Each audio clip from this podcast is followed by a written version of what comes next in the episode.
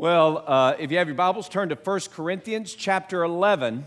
Uh, and while you're turning there, let me remind you as a church, we pray together corporately at 1 o'clock every day uh, for one minute every day for one thing every day. So uh, this week, I want us to continue to pray as we have prayed in. Uh, every week in 2019, the one thing I want to encourage you to pray for at 1 o'clock with me is the one person uh, in my life, in my sphere of influence, who is far from God, uh, pray that they would find new life in Jesus Christ in 2019. And pray how that God would use you uh, to be an instrument uh, in, in, their lives, uh, how that God would use you to build a bridge uh, to them in their, in their life toward Jesus, that they might see Jesus in all of his love and his grace and his glory. and so, uh, that is the one thing I want to encourage you to pray for. One o'clock, one minute every day. Uh, go ahead and set your alarms. The second thing is at the end of the rows, there are these uh, green cards. It says, and everybody take one. It says First Baptist Norfolk 2019 Scripture Memory. Now, what we're doing in 2019, beginning today, is we will memorize one uh, verse or one passage of Scripture every week as a church. This is important for our church uh, to uh, uh, commit ourselves to this journey of memorizing Scripture so that we might have a lamp unto our feet and light unto our path so that so that our hearts might live in tune with the living God and, and we would not fall prey to sin uh, so that our church would be stronger and healthier. So, we are going to go on this journey together as a church of committing ourselves to memorize Scripture to get us started. So, everybody go ahead and get one. If you haven't got one, uh, just raise your hand. Kurt Breland is running around, he's trying to find some. Uh, there are some down here. Frank, could you get the ones that are there and pass them around? If you don't have one, uh, go ahead and raise your hand. We want everybody to have one. Uh, and it's easy because this week, uh, this week we are uh, memorizing John 3 16 and 17. Okay, so I think everybody can handle this. Go ahead. There's some behind you. Pass that uh, to those. Uh, I think everybody can kind of handle John 3 16. For God so loved the world that he gave his only begotten Son, that whosoever believes in him should not perish but have everlasting life. Sometimes we forget verse 17, uh, and that's the one that you'll probably have to work on, uh, and we'll talk about that. But uh, next week, we're going to have a time where we stand together as the body of believers called First Norfolk. We're going to recite John 3 16 and 17 together. It's kind of the test. Uh, not really an exam. You don't fail. You don't miss any, uh, you know, you don't get demerits for not doing it. But uh, it, it is a great journey for us to take together. Then on February 3rd, the week of February 3rd, we're going to memorize Psalm 16, verse 11. And once you see it, you'll be familiar with it. It's one of those verses that you have said before. Um, and so we're trying, trying to ease into it, but we're going to, by the end of this journey, each of us have memorized uh, 40 to 50 Bible verses, uh, over 50 verses, uh, 40 or 50 Bible passages uh, by the end of 2019. And friends, I got to tell you, a church is going to be stronger when the Word of God is poured into our hearts like that. Uh, so please take this journey with us. Jump in at any point in time that you uh, can and desire. It's going to be a great time. All right. We are concluding uh, this uh, series on the church where we've uh, sought to discover the beauty of the church. We began with Ephesians chapter 5, where the Apostle Paul tells us to love uh, husbands, love your wives as Christ loved the church, gave himself for her. Uh, and he goes on, he says that through the washing of the water by the word, Jesus might present to himself a glorious church or a beautiful church or a beautiful bride. Uh, and we looked uh, how that Jesus calls the church, this church, First Norfolk, calls us beautiful. It's an amazing thing that we are beautiful. Has he looked at us lately? He, calls us beautiful, and that's because He has made us beautiful by His love. Uh, we are beautiful because Jesus died on a cross for our sin and was raised from the dead to give us new life. He's brought us together by His Spirit uh, so that we are the body of Christ, and he calls us beautiful.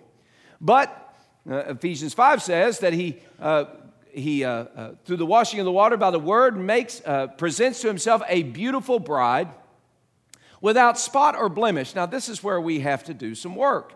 See, one of the things we know is that the church, our church, this church, there is a gap between the beauty that Jesus says we are because of his great love and his grace and the, and the blemish that's in our life. And so, and in our church, there is a blemish and there is a beauty. And every time we get together, our job, every time you sit under the teaching or the preaching of God's word or the singing of God's word or with the people of God in the church, the goal is to diminish the blemish. Okay? That is our goal. Today, as we, even before we take communion, the goal is to diminish the blemish. All right? So that there is a smaller gap between First Norfolk's beauty that we are and the blemish that we see. So we're going to diminish the blemish. Uh, then we looked at how it is love that makes the church beautiful. It is, it is the love of Christ for us, sent Jesus to die on a cross for us but it's also the love that we display toward one another uh, that displays our beauty. We see this in Ephesians 4 uh, 32 through uh, 5 2. Uh, Ephesians 4:32 it says be kind to one another tenderhearted forgiving one another just as God in Christ also forgave you chapter 5 verse 1 and be imitators of God as dearly loved children and live a life of love just as Christ also loved us and gave himself up for us, a fragrant offering and a sacrifice to God. So, so we are to love others the way Jesus has loved us. John 13, 34, Jesus said, This is how the world's going to know that you're my disciples. This is how, how we distinguish, us, distinguish ourselves as the beauty of the church that he's called us to be. It is by our love one for another. And then we saw how the church displays her beauty through worship. And we looked at Romans chapter 12, verses 1 through 8. Uh, beginning in verse 1, it says, I, be, I, beseech you, therefore, brethren, by the mercies of God, that you present yourselves a living sacrifice, holy and acceptable, which is your reasonable service of worship.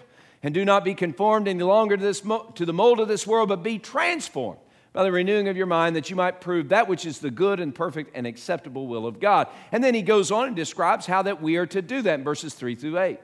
So, worship displays our beauty. Today, uh, we're going to look at communion and how uh, communion uh, is one of the beauty, beauty marks of the church. Communion itself, the Lord's Supper. Uh, and we see this in 1 Corinthians chapter 11. Now, in 1 Corinthians chapter 11, um, you know, uh, some of y'all have gone to buy uh, rings for spouses or uh, fiancés or things like that, or fiancés or spouses, you've gone to buy rings for yourself so that your husband will do it right. You go and you get it. But if you ever go to the jeweler and you say, I need a ring, like if I were to go, I need a ring for Edie and I want to look at your diamonds, and they'll come out and you, you they don't just take their diamonds, the five carats and the eight carats and the 10 carats, they don't, because it is for Edie. And they don't just take those and plop them out on the glass countertop. They take those diamonds and they spread out a, a dark black uh, cloth or uh, mat of some sort. And then they present the diamonds with that dark backdrop in order to display and bring out the greater beauty of the diamond. As we look at 1 Corinthians chapter 11, that's what Paul is doing. As you read verses 17 all the way to verse 34, we won't do that, but if you were to read that, you would see that he is he has laid out this dark backdrop of how the church at Corinth is doing it wrong. Uh, let me read just a few of these verses, beginning in verse 17. Um, uh, now, uh, and this is Paul. Now, in giving these instructions, I don't praise you, since you come together not for the better, but for the worse. First of all, when you come together as a church, I hear you, there are divisions among you, and in part I believe it. For there must be factions among you that those who are approved may be recognized among you. Therefore, verse 20, when you come together in one place, Even though you say it's to eat the Lord's Supper, it's not to eat the Lord's Supper. That's the point in verse 20. Verse 21 For in eating, each one takes his own supper ahead of others, and one is hungry while the other is drunk. Okay? So this is the this is the potluck dinner at the church. Okay? And not all the food is getting to all the people. In fact, the richer people or the people who have means or the people who are in the club, whatever the club may be, they come early. They have their candlelit tables set up with the best uh, uh, chefs cooking the meal and the best wine. Obviously, it's the good stuff with the kick, not the Baptist stuff that we're going to drink in a minute. Um, y'all, some of y'all really don't know how to take it when I do stuff like that, do you? You're like, what's he saying? Is that really a Baptist? Is he? That's a Baptist preacher. Did he say something about wine? Anyway, uh, so uh, it just clear, simple hermeneutics interpretation. If they are getting drunk, they're drinking stuff to get them drunk. Okay? All right, does that make sense? So the wine had some kick to it. All right? And, and, and just, just so you know, now Paul's not saying it's a good thing. He's not really saying it's a bad thing. He's not saying it's a good thing. He's saying, hey, listen, uh, y'all are doing this wrong. He's saying you're getting together, you have the best meal, the best wine, and the people who are not part of your club or not part of your crew, not part of your clique, they're not invited. And so they're on the outside looking in while you're on the inside having a grand old time. And then at the end of this meal, you're going to have communion and think everything's going to be okay. He said, No, it's not. Verse 22 What? Do you not have houses to eat and drink in? Do you despise the church of God and shame those who have nothing? What shall I say to you? Shall I praise you in this? I do not praise you. And then verse 23 For I received from the Lord that which I also delivered to you, that the Lord, on the same night he was betrayed, took the bread, and when he had given thanks, he broke and he said, Take, eat. This is my body broken for you. Do this in remembrance of me. In the same manner, he also took the cup after the supper, saying, This cup is the new covenant in my blood. This do as often as you drink it in remembrance of me. For as often as you eat this bread and drink this cup, you proclaim the Lord's death till he comes. Therefore, whoever eats the bread or drinks this cup of the Lord in an unworthy manner will be guilty of the body and the blood of the Lord. But let a person examine himself.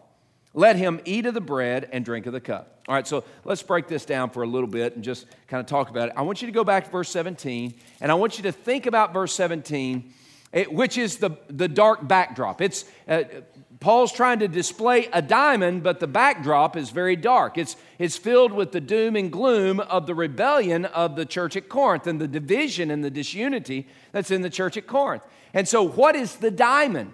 If the backdrop is the pain and the gloom and the, and the disunity, what is the diamond? Well, we see it in verse 17 if we flip verse 17 around. Okay, let me read verse 17, then let's flip it. Verse 17 Now, in giving these instructions, I do not praise you. Now, why doesn't he praise it? Because you come together not for the better, but for the worse. Okay, so that's, that's why he doesn't praise them. Well, flip that on its head. What would it mean? What would it take for Paul to praise the church at Corinth? What causes Paul to praise the church at Corinth and what causes God to praise our church is when we come together for the better and not for the worse. You see, really, what Paul is trying to do, he's trying to compel the church to see that that we display the beauty of the church when we come together for the better. When we get together for the better. And that's what wasn't happening at Corinth, and that's what Paul was trying to get them to go to. He's saying, listen, you're getting together and you are uh, bringing division to the church when God's design is for this church to get together. And every time we get together, we are here to help each other be better to help our church be better for the better. Okay, so let's look at this for a second. Let's just kind of evaluate it. All right?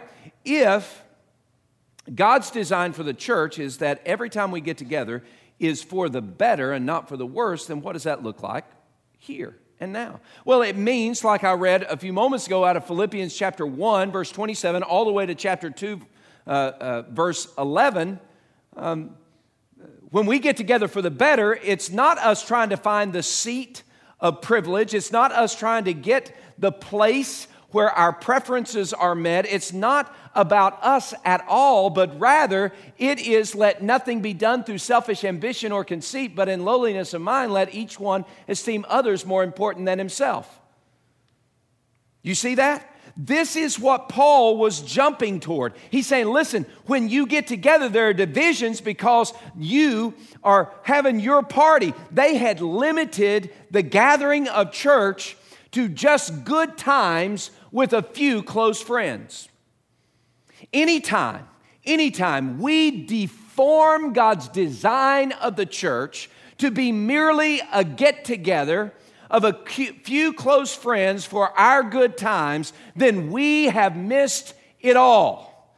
And we're missing the beauty of the church. See, the beauty of the church is where we have gathered together to help each other be better. And the term for better there in verse 17 is a term that means stronger, healthier. It means, it means soaked in excellence. It means useful and productive. When we get together, right here, right now, our goal is to diminish the blemish. That's why we're here. It's not for me to be recognized and get my way and have my stuff and everybody think he's he's all that and more and and it's not for you to have your way. It's not even for us to get together with a few close friends and call this little gathering my church and say that's all there is just my little crew. No the design that God has made is He has brought us all together as the body of believers called First Norfolk. Every single one here who is a follower of Jesus uh, and, and you have linked your life with this family of faith, He has brought you here so that we, all of us, can get together to help each other be better. We're here to stir one another up toward love and good works. I'm here to help you be better. You're here to help me be better. And if we miss this, we've um, well, we've missed the design that God has given us as the body of Christ. Uh, I want you to turn to the person to your right, to your left, say, I am here to help you get better.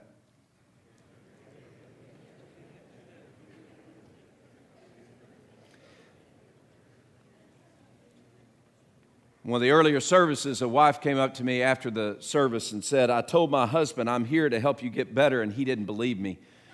That's what she said. You just keep on pressing. That's what I said. You just keep pressing on. And people after every hour, Pastor, I'm here to help you get better. yes, ma'am. I knew that right. Yeah. but it's true. That's why we're here. I'm here not merely to be self serving, not, not, not, not to, to, to be all about self interest. I'm here to look out not only for my own interests, but for the interests of others. We've gathered here to help each other be better, be more useful, be soaked in the excellence of Christ. That's why we're here. The question is are you part of that journey? Now, the very next thing Paul does is he then talks about communion. Now, why is communion connected to this journey of helping one another be better? Because communion is ground zero of why we are a church at all. See, we're a church not because in 1805 there's a group of people who wanted to cross the Elizabeth River and start a group, uh, a social gathering where they could have uh, fried chicken and uh, uh dances. That's, that's not what created First Norfolk but rather it was a group in 1805 who crossed the Elizabeth River and determined that they needed to have a place where they could gather together to help each other be followers of Jesus for God's glory as a church and to advance the gospel around the world. And we are a product of that, and we are a continuation of that. What establishes the church is not my goodness or limiting my badness, but rather what, what establishes the church is the death and resurrection of Jesus Christ. It is Jesus died on a cross for sinners like you and me, and that he was raised from the dead to give us a new chance at life. This is the simple gospel. That's what communion is. It's a celebration of the cup and the bread. The cup, a picture of Christ's blood shed for us, shed for many for the forgiveness of sin. For the bread, a picture of Christ's body broken in that sacrificial act of giving life giving love to you and to me. Now, this meal is the unifier for us. And every time we get together and we take the bread and we take the cup, we are celebrating the fact that Jesus has brought us together and we are here only by virtue of Him. But we are here together by virtue of Him. Communion, now I want you to hear this communion is um, a participation that God initiated with us. Communion is a celebration of this participation that God has initiated with us, and it is a celebration and a recognition of the participation that we share together. Communion is not just vertical, it's also horizontal. It's me understanding that there is one big loaf of bread from which I'm tearing off my little piece of bread, and that one big loaf of bread is Jesus Himself. There is one body and there is one bread. Turn over just a few paragraphs to 1 Corinthians chapter 10, verse 16 and 17. Again, Paul is talking about community. He's talking about the essential quality of community, of this gathering.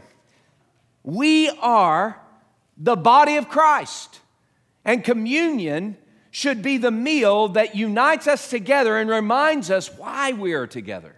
Okay? So here's what he's talking about, verse uh, 16 and 17, chapter 10. This cup of blessing which we bless, is it not the communion, the participation, the koinonia? Is it not the communion of the blood of Christ? The bread which we break, is it not the communion, the participation, the koinonia of the body of Christ. Verse 17, now get this because this is so important for us today. For we, though many, are one bread and one body. For we all partake of that one bread. What is the one bread? There's only one bread, it's the bread of life, Jesus Christ the King. And Jesus is the bread from heaven, the one who has come to give life to all who turn to him by faith. And what Paul is saying is the church at Corinth, and yes, the church here at First Norfolk, in the seven cities of Hampton Roads, God has brought us together and we are one body. And when we take the cup, this cup of blessing, we're celebrating the fact that what has brought us into this in this community of believers is Jesus died on a cross for me. Without the shedding of blood, there's no forgiveness for sin, and my sin have, has been forgiven through Jesus. But what we see in Ephesians 2 is that not only has He made us right with God, but He has given us community together. He has broken down the dividing wall that separated us so that we live in community because of Christ's shed blood, so that we are all um, participants in the promises of God, so that we all have been made alive together in Christ Jesus by grace. We have been saved. This body of believers, when we get together and we have communion, it's not just about me thinking about my salvation, but it's also about me thinking about our salvation, about who we are. How that we are brothers and sisters made part of the beloved family of the beloved, not because of works that I've done, but because of Jesus' death Jesus' death on the cross. We are together. And so we get together to help each other be better because Jesus died for me and Jesus died for you. And we're brothers and sisters. And I want to help my brother or my sister be stronger. I want to encourage them, pray for them, help them, bear burdens for them. I want to, I want to exhort them and even correct them. I want to love them because we're family. This cup of blessing which we bless is it not a communion with things? But then he talks about the bread and he says, he says, we are one bread, one body, because we all share from the one bread, and that one bread is Jesus. So when you take in a moment, if you're a follower of Jesus and you're part of this, uh, of the body of Christ, and you take the cup, you think about Jesus died on a cross for me, but you also think Jesus died on the cross for person sitting to my left and sitting to my right, and I am committing myself to help them for the better. And you take the bread in your hand and, and you remember, even though it's a little cracker here, um, symbolically it represents the one loaf of bread from whence that little cracker came. That we all are part of that one loaf. We all share, uh, come from the source who is Jesus. And so we are together. We, we are together. Christ has made us one body together from the one bread who is Jesus. So you take that bread in your hand, think not only about Christ uh, and his sacrifice for my salvation, but think also that person sitting next to me, that person in front of me. We're in this together. I may not even know their name, but we are in this together. Turn to the person to your right and to your left. Say, I am here to help you be better.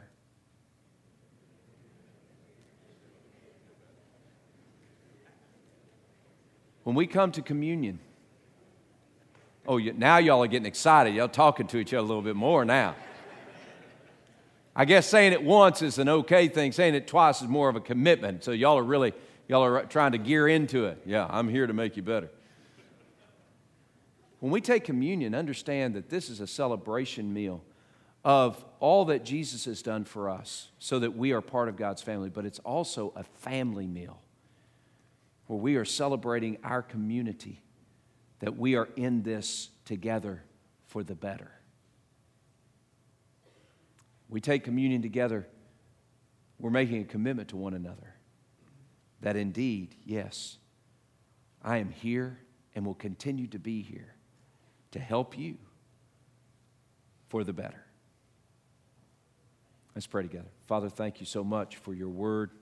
Now I pray that as we take communion together, as these men, these servants of the Lord, the deacons, pass the elements of the supper, I pray that you would help each of us turn our hearts and tune our minds toward your great goodness. and toward our participation in this family. Now be glorified in this act of worship and bring us back to the simple gospel. Jesus, you died on a cross for us and you rose again to give us new life when we, by faith, turn from our sin and trust in you as Savior and King. You make us part of this family of faith. Now, it's in your name that we pray these things. Amen. In a moment, the deacon's going to pass the elements, and some of you uh, are not yet followers of Christ or not part of the body of Christ, and, and I want you to understand that the, it's just cracker and juice to you. That's all. No, nothing about the cracker and juice going to do anything for you. Um, but if you are a follower of Christ, member of the body of Christ, then I want to encourage you to think about the picture that the bread and the cup what, what, what picture that paints in your life. Sit and hold the elements and reflect on the person to your right and person to your left. Reflect on what Jesus has done for you. And then, after everyone has been served, I'll help us lead, I'll lead us together to take part in this family meal. Gentlemen, would you stand?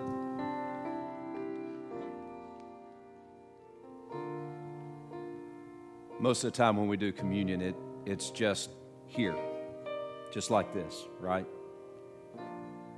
And before we take communion, I want you to turn for the third time to the person to your right for you, to your left. Say, I am here to help you be better.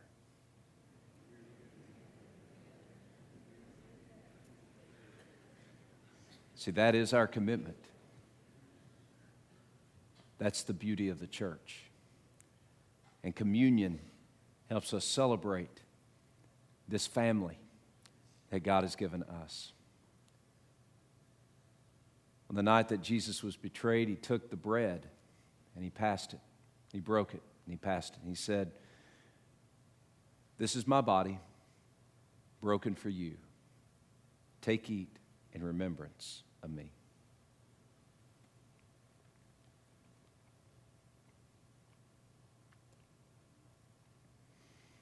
In the same way, he took the cup and he blessed it. And he held it up and he said, This is the cup of the new covenant, my blood shed for many for the forgiveness of sin.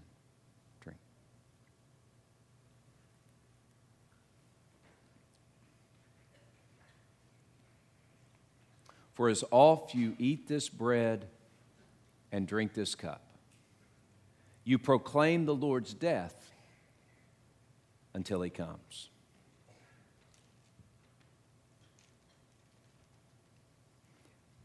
The challenge of life,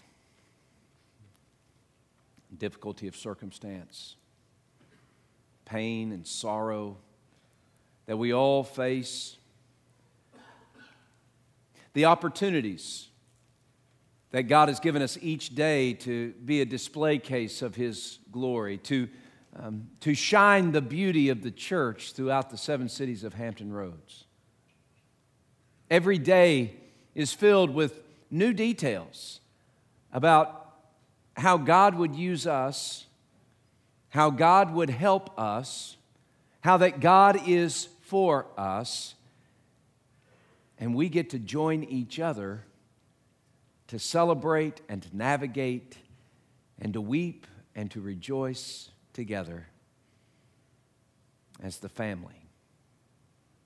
We celebrate today the blood of Christ shed to purchase our salvation, the resurrection of Jesus from the dead to give us new life.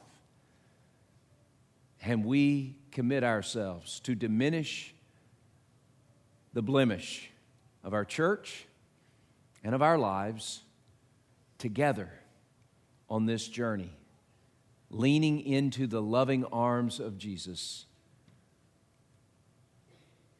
who desires to use us for his glory. Would you bow your heads with me, please? In these next few moments, O oh Lord, we give ourselves to you. We commit ourselves to you. As recipients of your grace and your love, we lean fully into your arms, counting on you to help, but committing ourselves to serve you. So, in the crushing and in the pressing of life, we know that you are using this church and using your word and using the circumstances, and by your Spirit, you are making us for the better. I pray that you would speak to our hearts in these next few moments, that you would encourage us. And as we meditate on who we are and how you would use us in the days ahead for your glory's sake. And it's in the name of Jesus we pray. Amen.